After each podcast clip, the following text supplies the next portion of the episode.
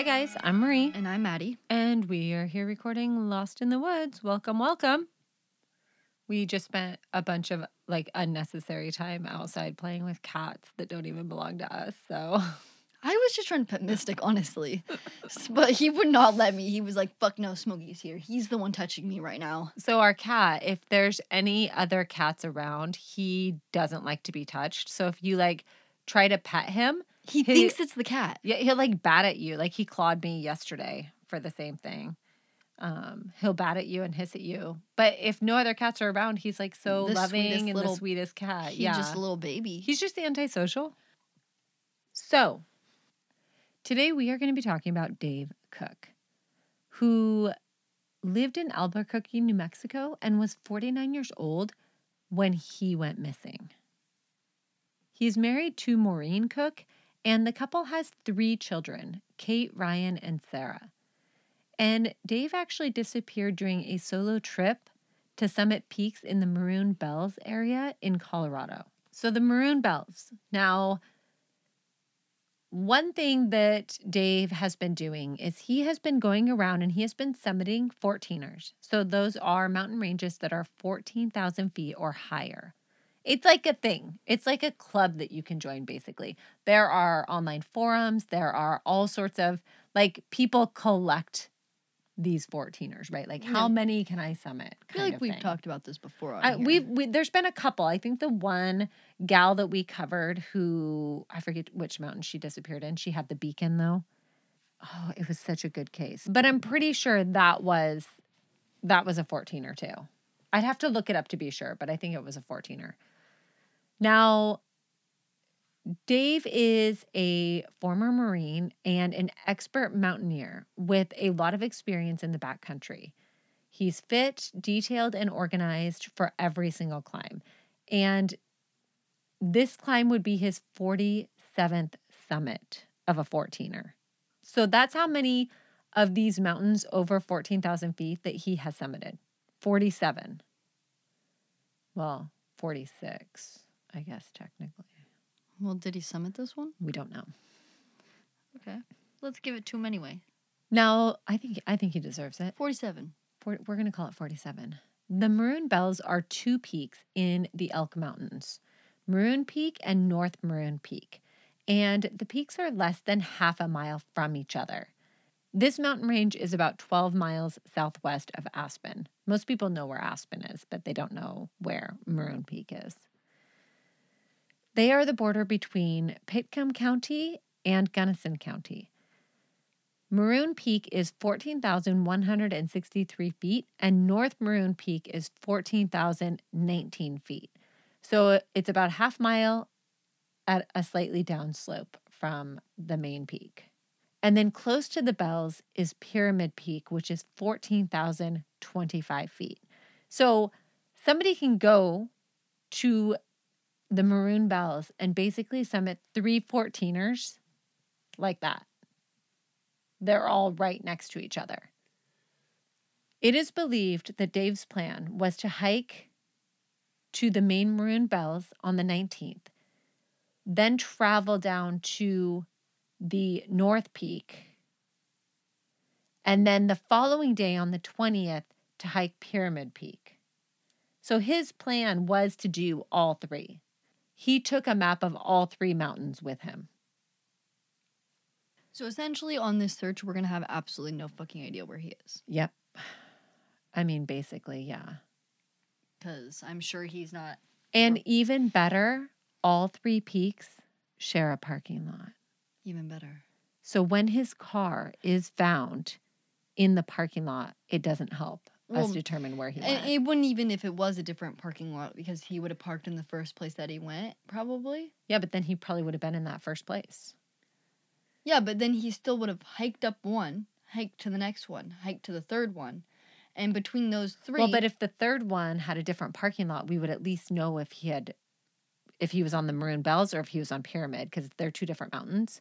But you get to them from the same parking lot. Yeah, but would he even have moved his car if there was a different parking lot? Would he have Well, yeah, if it was car? far, if it was further away, he would have. Now, we do know that Dave did not have crampons with him, but he did have microspikes, which kind of surprises me for a 14er. But some people prefer microspikes over crampons, but the more ice that you're dealing with, crampons would have been ideal, probably.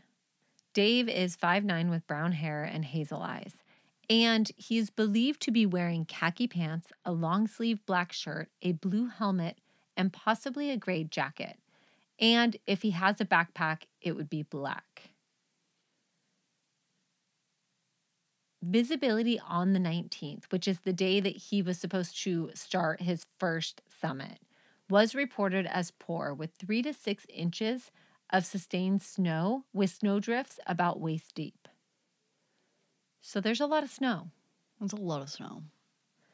And it's not like he's wearing a bunch of bright colors. He's wearing khaki gray with a black backpack. He has a like- blue helmet, but I'm not sure when you're with in like snow and ice. I'm not sure how much that's gonna stand Well, out. is it is it like blue blue or is don't it like a navy blue that could also make a pretty big difference whether or not it's visible? I think if- it, I think it was a light blue if I remember correctly. Okay. But that helmet will definitely give him more visibility for sure. yeah, if he's wearing it, it could be in his pack for all we know. true. Yeah, because most climbers don't put their helmets on until they get closer to an area that might be dangerous. Some somewhere for the entire hike, but I would say like I've never put my helmet on before like when I'm starting in a parking lot or at the base of something. It always is like miles in before I would put my helmet on. But the bells are very very dangerous. In 1965, eight different people died in five separate accidents that year. Like a lot of people die on these mountains. And there's actually a sign when entering the area of Maroon Bells. Is this the thing? Yep. Do you want me to read it? Yeah. So the sign reads The beautiful maroon bells and their neighbor Pyramid Peak have claimed many lives over the past few years. They are not extremely technical climbs, but they are unbelievably deceptive. The rock is downsloping, rotten, loose, and unstable.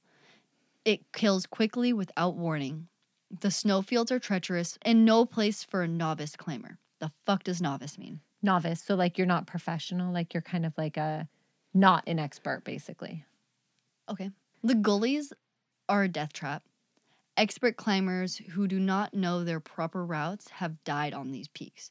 Do not repeat their mistakes, for only rarely have these mountains given a second chance. And then, all in caps, Do not attempt to climb if not qualified. So this is the sign that greets you. So I'm turning around in the parking lot. So Maddie's already hightailing back to the car and has abandoned me if I'm trying to make her climb this. She's like, fuck no, I'm out. Now, Dave would be reported missing on September 20 of 2016 when he did not return to the home of friends that he had been staying with. Dave had actually told his friends, and these are like family friends, that if he didn't return by the evening of the 20th, then they needed to call search and rescue. The friends also alerted his wife Maureen, who was hopeful that maybe Dave was just running behind schedule because he did not really have a time frame. He was just kind of there for the week. He was going to do these summits, like he was just hanging out. Maureen would start to become more concerned when she realized that he did not send her a summit picture the day before, which he always did. So initially, she's not that worried. She's like, oh, he must be running behind. And then when she starts thinking about it, she realizes that he did not send her the normal summit picture that he always sent her. So she's like, fuck, something's wrong. Yeah. We find out that Dave arrived in the park at 11 a.m. on Monday, the 19th. And this is based on a receipt that they find in Dave's car. And his car is parked at the trailhead, which is shared with the Maroon Bells and Pyramid. So they go out, they look for his car, they find his car, they find this receipt that says that he arrived at 11 a.m. on Monday. And this actually made searchers believe that he might have gotten a late start and they decide to postpone starting the search just yet. What? So the receipt in his car says that he entered the park at 11 a.m., which is a very late hour to try to start a summit. So they're thinking maybe he waited and he didn't attempt the summit of Maroon Bells until the 20th because he got to the park so late. So late. And then he's really going to be back to his car on the 21st and not the 20th. Okay, so they're waiting. So they're waiting, which, according to Dave's family and friends, an 11 a.m. start was like unheard of for him. He was always a super early starter when it came to climbing these mountains Okay. Yeah, that's no. If you're gonna summit, you can't be starting that late. at eleven. So the search for Dave would not start until Thursday, September 22nd at 8:45 a.m. But after about 2 hours of finding nothing, one of the helicopters was forced to ground due to high winds. But the other one was able to continue searching, and they covered Maroon Peak and North Maroon Peak and Pyramid Peak from the air but they found nothing. And search efforts would be done by 5 p.m. with no sign of Dave. They would find people that had seen Dave, and he was seen near the trail to South Maroon Peak, about halfway up the tundra slope around 1:40 p.m. And this hiker reported that Dave was moving slowly, which was unusual for him, according to his friends and family who had you know seen him hike. So he started very late and is now just a few hours in, and it seems that he may be struggling. Right. So, a couple of weird things, according to Dave's friends and family, him getting to the park so late, it appears that he did start his hike right away from the parking lot. And then also appears that he may be struggling just a couple hours into the hike. All of which was unusual for him.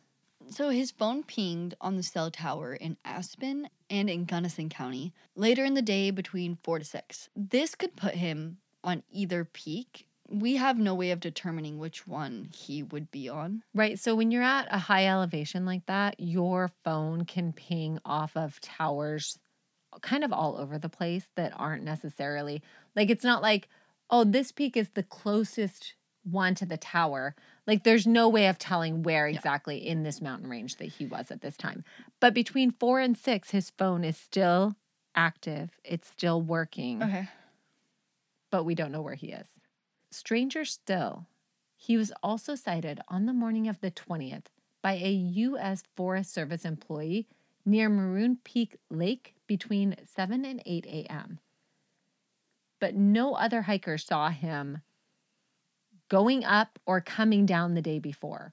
So, like, I get that this is a U.S. Forest Service employee that spotted him in the parking lot. First off, I will never take an eyewitness straight to heart because, you know, Literally, a lot of people don't really pay attention and you know it could have been another guy in a blue helmet and he was like oh my god a guy in a blue helmet went missing i saw a guy in a blue helmet Well, not only you that, know? but when you're in an area where there's like all of these climbers, like this is not only a busy climbing area, but there are a bunch of like trails around this area too. Like you can hike to the lake, there's like this loop, there's like these base, like there's a lot of day hiking that can be done. And there's also rock climbers as well that are out there. So we've got rock climbers, we've got the mountaineers like Dave, and then we've got day hikers. So there's a lot of people potentially in this area. So it sounds like this US Forest Service employee was very sure about this sighting. okay So in the parking lot on the 20th between 7 and 8 a.m.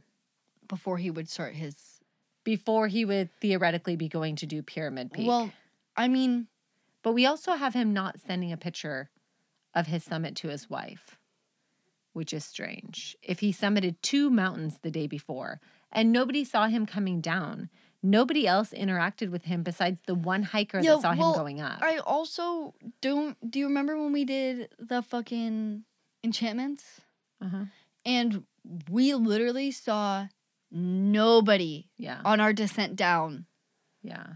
i don't think it's that crazy that nobody saw him coming down I would just personally feel better about this sighting if we had one person that had seen him either summiting or coming down. Well, is his car still in the same parking lot? Well, it's in the parking lot. Now, 927, approximately 20 personnel from search and rescue are scheduled to begin their operations at first light. Rescuers from Alpine Search and Rescue, Summit County, Rocky Mountain Rescue, Vail Search and Rescue, Garfield County Search and Rescue, and Gunnison County Search and Rescue are all scheduled to participate in the ground search. So we have got the troops coming out on this day, but we still only have a smaller amount of people. And it does grow to 50 people the following day. But you have to remember this is a dangerous area. So the amount of qualified searchers that they are going to have that can actually go near the peaks or near these dangerous areas is going to be very small. Like a lot of the searchers they have coming out might just be there to search the base trails because it's really dangerous higher up. The Flight for Life, they would be assisting by inserting ground team members into the Maroon Bells wilderness. So taking people up to higher areas Smart. where they could search. Yeah, because fuck having everybody smart. start at the bottom. Right. Everybody's going to be exhausted by the time they And get you're to not even gonna be able to can search, yeah. So they're also able to avoid some of the more dangerous terrain by dropping people in Mhm. areas and then they can search in those areas. Like I said, by 928, nearly 50 people were participating in the search, according to the press release from the Sheriff's Department. Flight for Life and Care Flight assisted with bringing more teams into search areas and also provided opportunity for aerial searches. There were also four dog teams and two horse teams that were also brought in to assist the searching of the base of the North Maroon, South Maroon, and Pyramid Peak. Right, because you, they can't really take dogs or horses up into these higher elevations where it's more dangerous. But they do come to try to help with the base searching. There was a forum put up, and I believe it was the 14ers forum, one of those. And people would comment on there, like they asked for any information, like who was there that day? Did anybody see him? On and on and on, right? One witness said, I was the first to summit Pyramid on Monday, 919 and I did not see anyone hiking solo on my descent. I reached the turnoff for Pyramid from Crater Lakes Trail at roughly 3 p.m. and did not see anyone else ascending Pyramid, which we don't think he was going to Pyramid on the 19th, but this person was on Pyramid the 19th and they didn't see anybody. So, not crazy that maybe on the 19th, nobody would see him on the bells.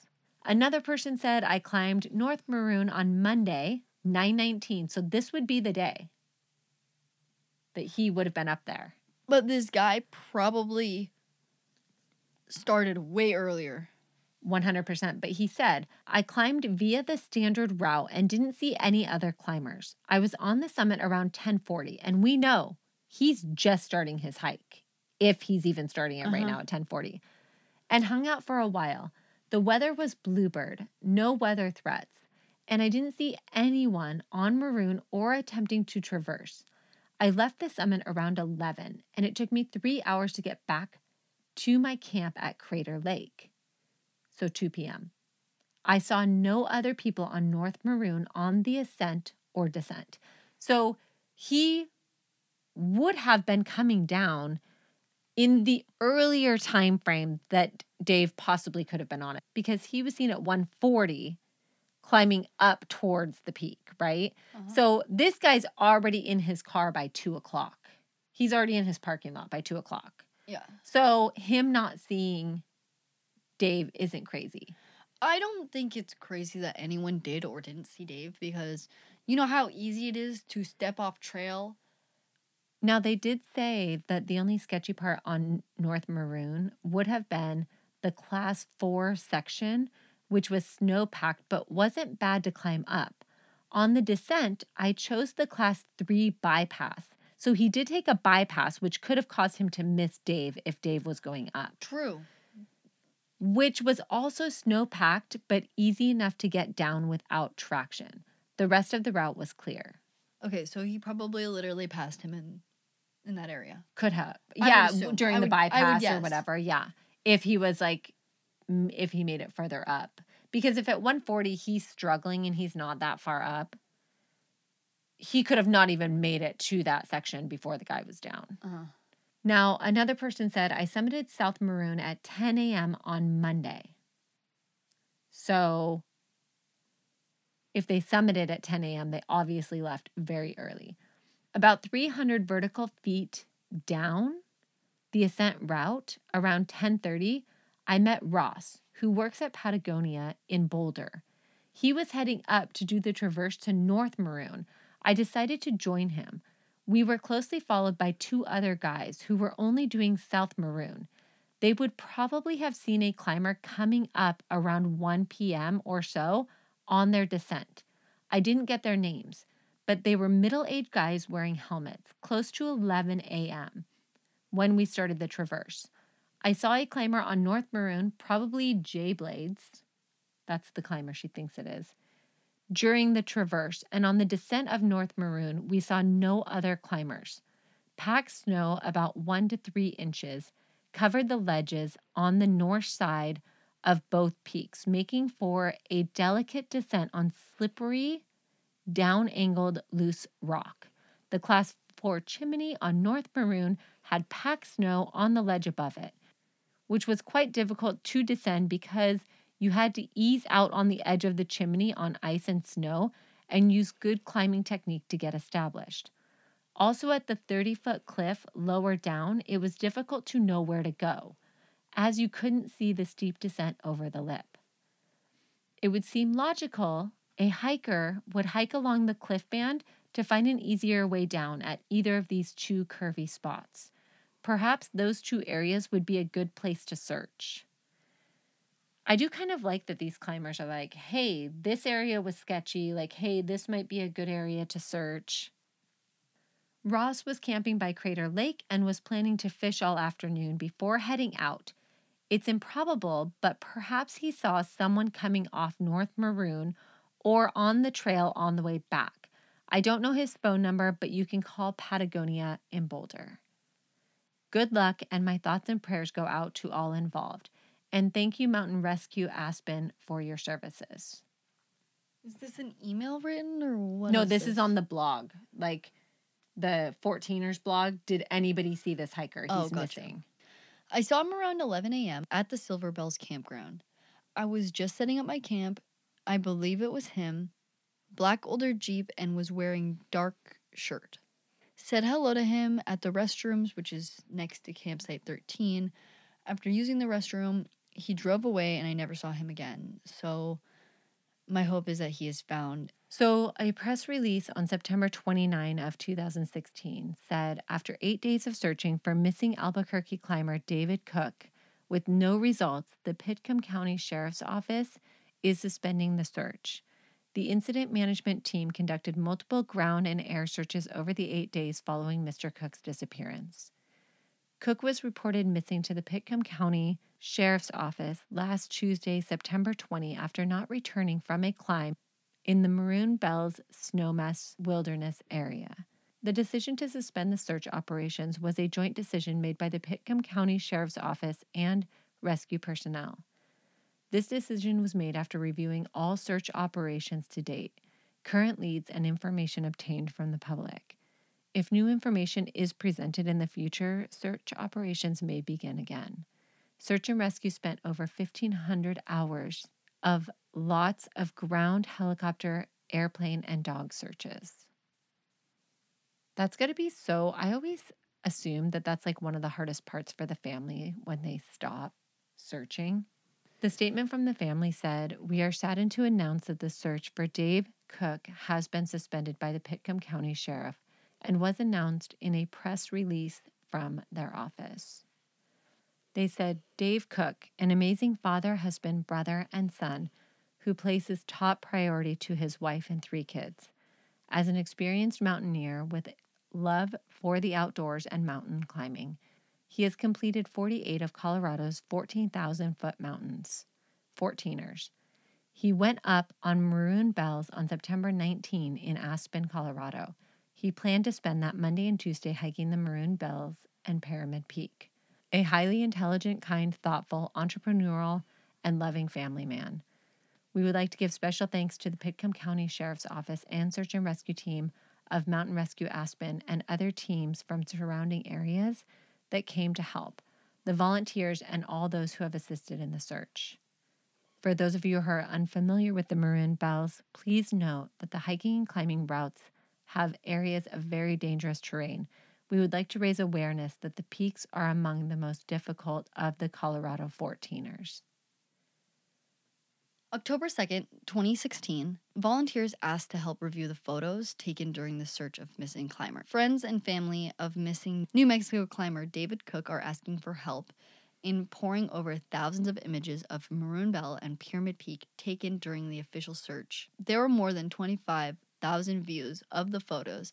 Some photos reviewed showed what people thought were potential clues to finding David. One shows what looks like an X drawn in the snow. Others showed what looked like skid marks, maybe someone sliding off the trail. Some markings were noting that along the garbage chute, some views looked like they could be a person or maybe gear, but all of it turned out to just be rocks. Right. So people did like pour through these photos. And we've seen this in other cases mm-hmm. too, where they go through the photos. They just have people sitting there just staring at photos, looking for anything and then marking What spots. looks Yeah. Anything that looks suspicious or any color or anything like that. But nothing was found. And I did try to go in and view these photos, but it's actually closed down now. Like the site, it wouldn't take me to the site. Damn. So the chain to it was broken. August 12th, 2017, at 6 a.m., search teams from Mountain Rescue, Aspen, Garfield County Search and Rescue, and West Elk Search and Rescue, and Search and Rescue Dogs of the United States would all participate in the search. Search teams were dropped off by helicopter into Farvert and the Lost Remuda Basin at 6 a.m. So the Farvet Basin is on the west side of South Maroon Peak, and the Lost Remuda Basin is on the west side of North Maroon Peak. Ground teams would also search East Maroon Trail as well as the Gulch and Crater Lake areas known as Garbage Chute. But by 3:30 the search was over and nothing had been found. So this is like a year later. Right? They're going back out, they're trying another search, seeing if they can find anything that belonged to Dave or Dave. Dave or Dave? Or like so anything that belonged to Dave or the body of Dave. I understand. Yeah. I was like, Dave or Dave? What the fuck are you? I did say that weird. Yes. So then on Wednesday, August 16 at 5:30 a.m., another search is started. And we have a lot of the same players, but we also have some mountaineers, some climbers that are coming out. So climbers would actually ascend Maroon Peak, North Maroon Peak, and Pyramid Peak. The west side of Maroon and North Maroon peaks from the Farvet and Lost Remuda basins are also searched again. And by 3:45, this search would also conclude with nothing being found. So, May 28, 2017, about a year after David went missing, a hiker stumbled upon a body of a man when he was heading to climb Bell Cord, and the body had injuries to the head and the leg, and it was immediately assumed that the body might belong to David Cook. But it wasn't. The body was of Jeffrey Bushore, who was 27, and it was determined that he died from hypothermia hours after a fall. He was a soldier at Fort Carson. So he ended up falling and not that far it sounded like, but he ended up dying from hypothermia after being stranded from his fall. Can you imagine the being the family though and hearing that a body was found? Yeah, no. Oh my gosh. So David's family would start a fundraiser called David Gives Back that would raise funds and awareness for search and rescue efforts in Colorado and New Mexico. Right. And this is actually really, really cool. So, one of the things that Maureen said is that you don't know that you need search and rescue until you really need them. So, like in her world, she never really thought about search and rescue until her husband's life potentially depended on it, mm-hmm. right? So they started this fund which raises money for search and rescue. She would say, after time and the support of too many people to name, we wish to honor the gifts and talents that Dave entrusted us as a husband, father, son, brother in law, friend, businessman, and outdoor enthusiast. We are motivated by Dave's eight missions that he had posted on a notepad above his desk. They were have a positive attitude, physical training, live a healthy life, motivate yourself and others, earn respect, set goals, live with integrity, mentoring, and have fun. But it's really cool. They actually they sell a ton of like merchandise, they do a lot of fundraising and all of it goes to search and rescue, That's cool. which I think is probably a little on the healing side for them to be able to contribute to Maybe other people being rescued. Right. But Dave has never been found. He is still out there somewhere. And that just goes to tell you how dangerous. I mean, this is like a snow covered mountain. Like, you would think that it would be easy to fly a helicopter around and find somebody up there, Mhm. but he's just gone. And so experienced too. It's very stressful.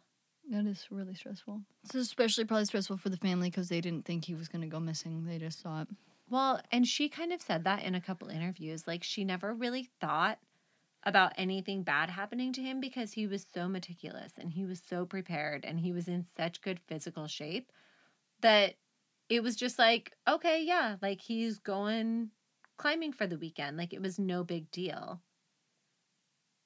But turns out it was on this day. Yep. You never think it's going to happen to you until it happens to you. Literally never think it's going to happen until it happens. I think it's going to happen to me. You think it's going to happen to you? Yeah, dude, like every time we're out hiking and every time something goes bad, I'm like, well, this is it. Yeah. Getting lost in the woods. Here we go. Madison's like, I'm dead. I think only twice I've ever been actually like concerned for my life. And that was when I hiked Mount St. Helens and ended up on a glissade track that went to the wrong side of the mountain Yeah, that one was scary. and stood up and looked around and could see nothing and no one and no trail and no tracks and nothing. And I was just in the middle of this steep, dangerous, snow covered mountain. I was like, this is how I'm going to die. Terrifying. Other than that, And you would have died on there that day if it wasn't for those fucking mountaineers that went down the same side as you. I probably wouldn't have died. But I did spend hours traversing, which I wasn't super familiar with at the time, across this really steep drop just to get back to the trail. And it took me about three hours to get back to the trail from where I ended up of just straight nonstop traversing. Yeah.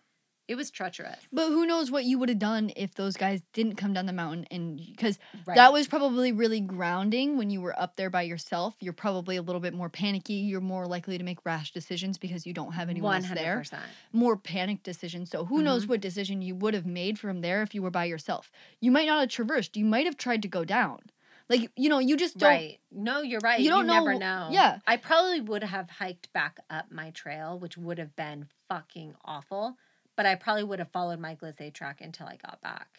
Yeah. But you know, you really, really don't know what you would have done in that No decision because you know, done. panic, Yeah. fight or flight's kicking in. Your Yep. survival instincts are kicking in, and you don't know what kind of decision One, you're it going to seems make. like, well, I'll just hike down and I'll get off the mountain, but it really doesn't work like No, that.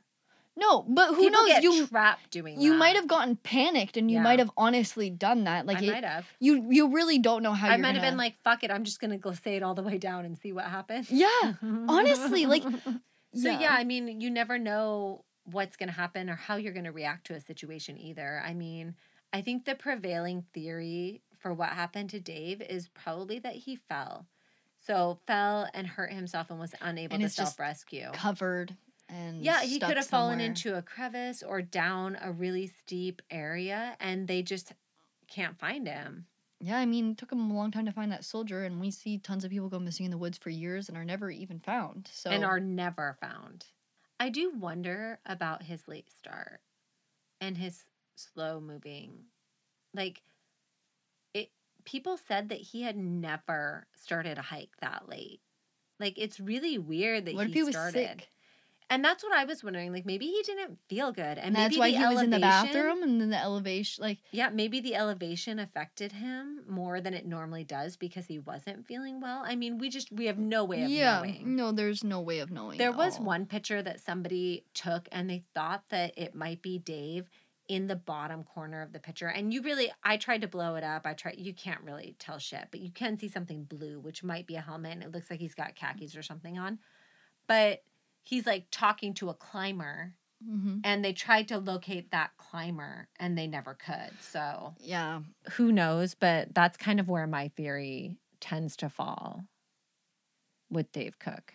Yeah. His poor family. It's very sad. Don't go hiking by yourself. I'll try. All right. Thank you guys so much for tuning in. Um, and we will talk to you soon. If you want to hear our bunker talk, head over for that. And yeah, bye, guys. One, two, three, four.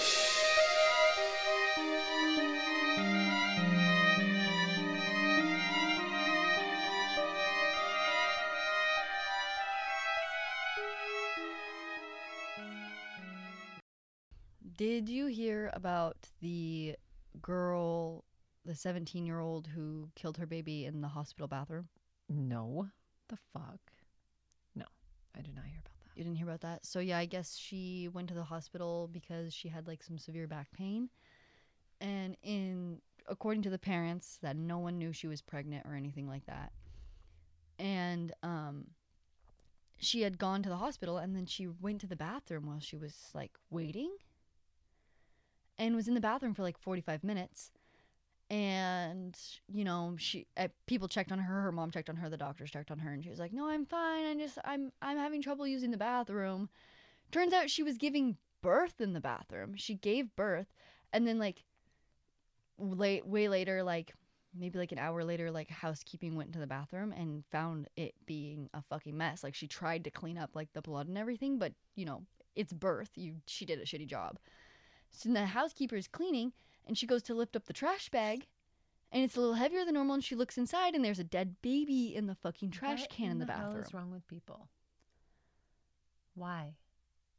Yeah. So she claims that she was scared and she didn't she didn't know what to do and the baby came out not crying and that's Oh. why she threw it away. They'll be able to tell if that's the case. Um well there's been I haven't seen any conclusion on whether or not the baby was alive or whatever. I know that she was arrested. But personally looking at photos and videos of her uh, being a cheerleader and shit, she looks pregnant as fuck. I don't know how you didn't know she was pregnant. Like how what? I sent this picture to them and she said, Is Smokey still hanging out over there? Do you need me to come and get him? And I said, That's Delilah, our old tabby. that ain't even Smokey. So I believe that Delilah reincarnated has been coming to our house in the form of our neighbor's cat, our neighbor's new cat. Um, they look eerily similar, Mm-hmm. and it's not just because they're tabbies, because I think their tabby coloring looks very different. They're definitely two different types of tabbies, but he is still a pixie tabby, and he is very tiny. He has a full length tail.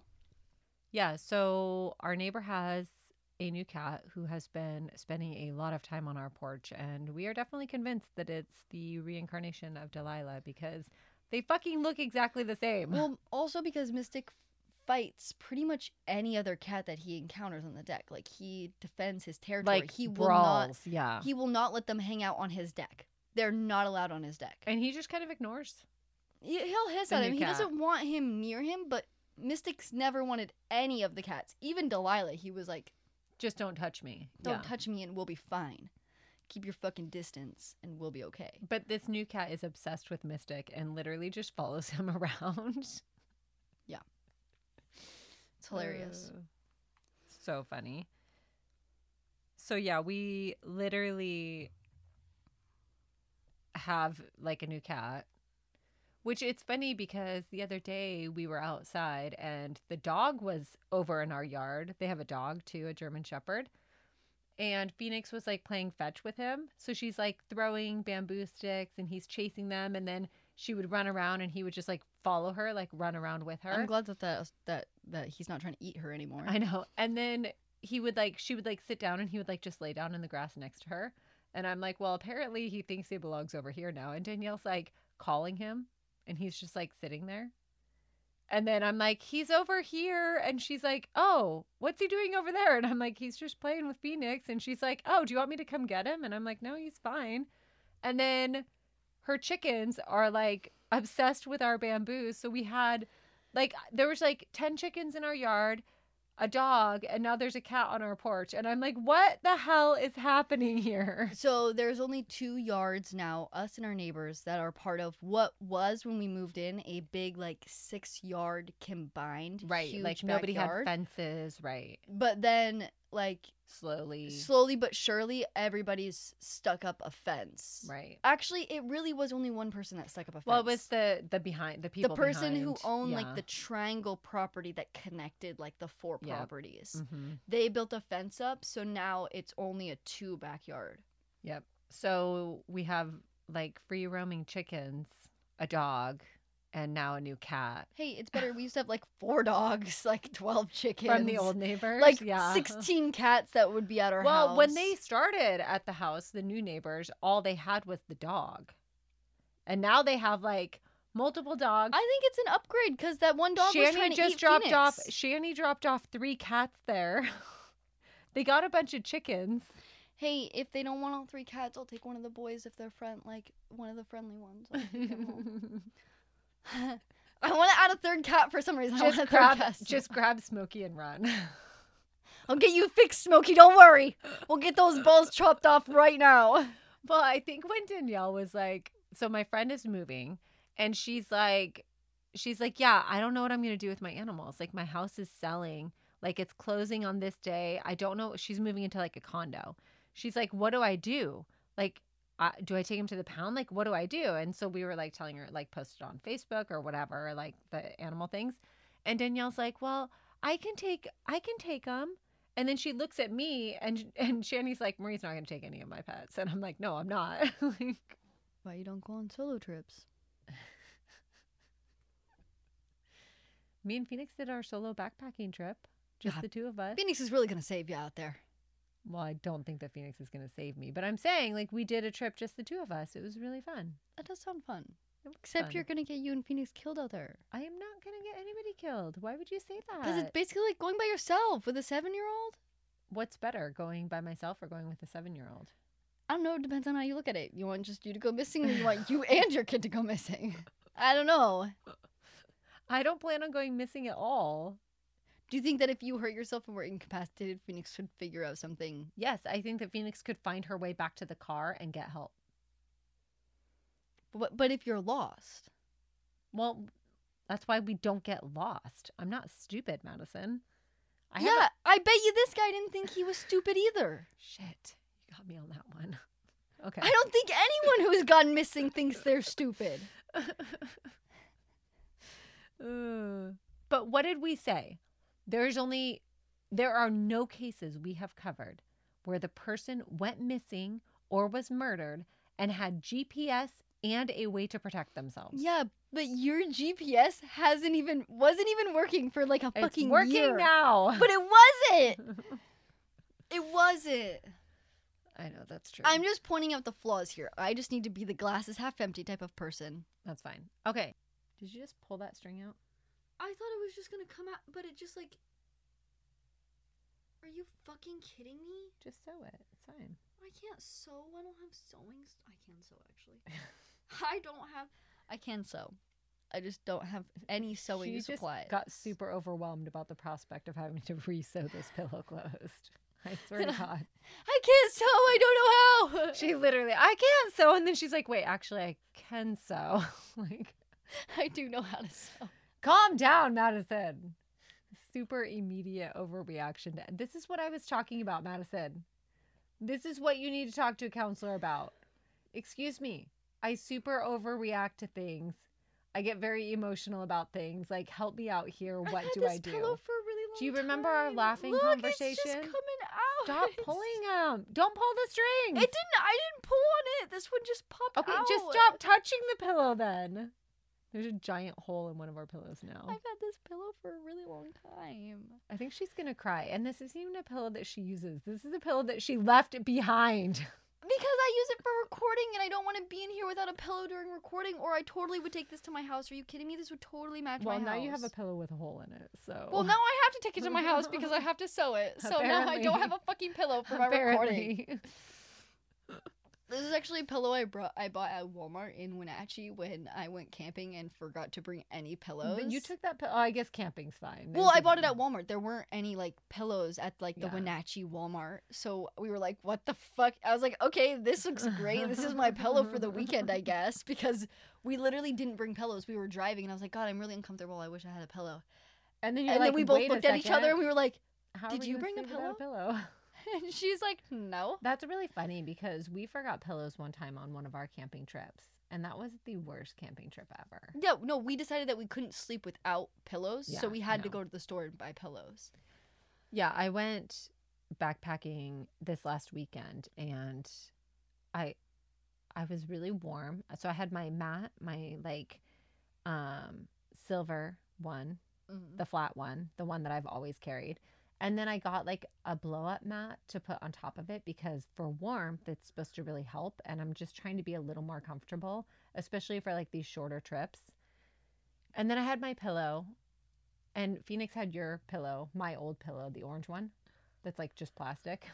Yeah. And I she was that one, like- honestly, She was like, Mom, this is the worst pillow ever. I want a better pillow. it's really loud. It's so she is so um, i got hit in the face like three times i was like can you like fucking lay still like yeah, do you not you remember? I used to have to build her a pillow for it in my bed so after she would fall asleep because otherwise I'm getting punched and kicked off my own bed. So I used to have to build like a fort out of my body pillow to keep her away Oh, from yeah. me yeah in my sleep because I was like, don't fucking come near me. Kid. i did tell her that if she did a couple more so she's done two overnights now with me this season in the last like month i told her if she does a couple more then i will get her a pillow a better one that she likes. they're so expensive though Dude, I can. s- I, they're you're like dramatic. forty dollars You just have to tuck that. You just put a t-shirt. I just I wrap my t-shirt or a shirt or a piece of clothing Okay, around that pillow. I do un- I do get that theory. However, this is my problem. I'm fucking wearing at night everything that I brought because I'm so cold. So I have everything on. So I'm like I'm like, "Oh, well like I'll take my sweater and I'll wrap it around her pillow so that it's not like no- loud and it's more comfortable." And then I was just fucking cold. Cuz I don't pack any extra clothes. Well, that's your fault. And she literally packed nothing. Like the next morning, I'm like, "Where's your clothes?" And she's like, "I'm just gonna wear the ones that I hiked up here in." And I'm like, "God damn it! If you're not like Madison, I don't know who is." literally me. I. I'm like, "Did you bring a fresh pair of socks?" She's like, "No, my socks are fine." I'm like, "Fucking." literally me. But No. like, she's at the age now where I'm not checking her gear. You know what she slept in though? She brought leggings to sleep in, and then she brought her flannel pajama pants to put over her leggings so that she would be cozier. Good I'm shit, like- Phoenix. You carried flannel pajama pants, but you couldn't pack an extra pair of socks or a t-shirt. Yeah, dude. I w- I'll only bring one pair of hiking pants, but I'll have my sleep pants that are way too thick and way too much to sleep in. Remember in Florida when I forgot my sleep pants? Like they were left, we left them in the car because we were repacking everything at the yeah, last and minute. I was the one that had to do the sacrifice. I don't know. I don't even remember. you were the one that had multiple pairs of pants, so you had to give me one of yours. Yeah, which means I had to wear my less nice pants. But because that's my point, though. My point is that you and Phoenix are like, oh no, I don't need that normally essential item, but I will pack these 10 other items that I really don't need, but I want them. So Yeah, well, they're guess what? coming along. I had a hunch, and you know what? My hunch has never been wrong. My hunch has never been wrong. If I've ever overpacked, I've needed those things that I overpacked. And guess what? I didn't need the shit I didn't fucking bring. I can hike in the same pair of pants. You know what I can't do? Sleep in a pair of pants that I don't have because someone else forgot their pants and stole my nice pants. Well, to be fair, like I didn't even change into my hiking clothes for the next day because we were so cold in the morning that we packed our shit up and we ate our breakfast while we hiked down in our pajamas. So we literally like when we got to the car, it's like hot by then and it's like sunny and it's like packed. And here we are walking out of the woods in our fucking pajama pants. Phoenix has her flannel pajamas on. We have our backpacks. We're like trudging out of the woods at like eight o'clock in the morning. People were like, Did you guys get a really early start? And I'm like, Obviously, we slept in the woods last night. Like, look at us. Thank you.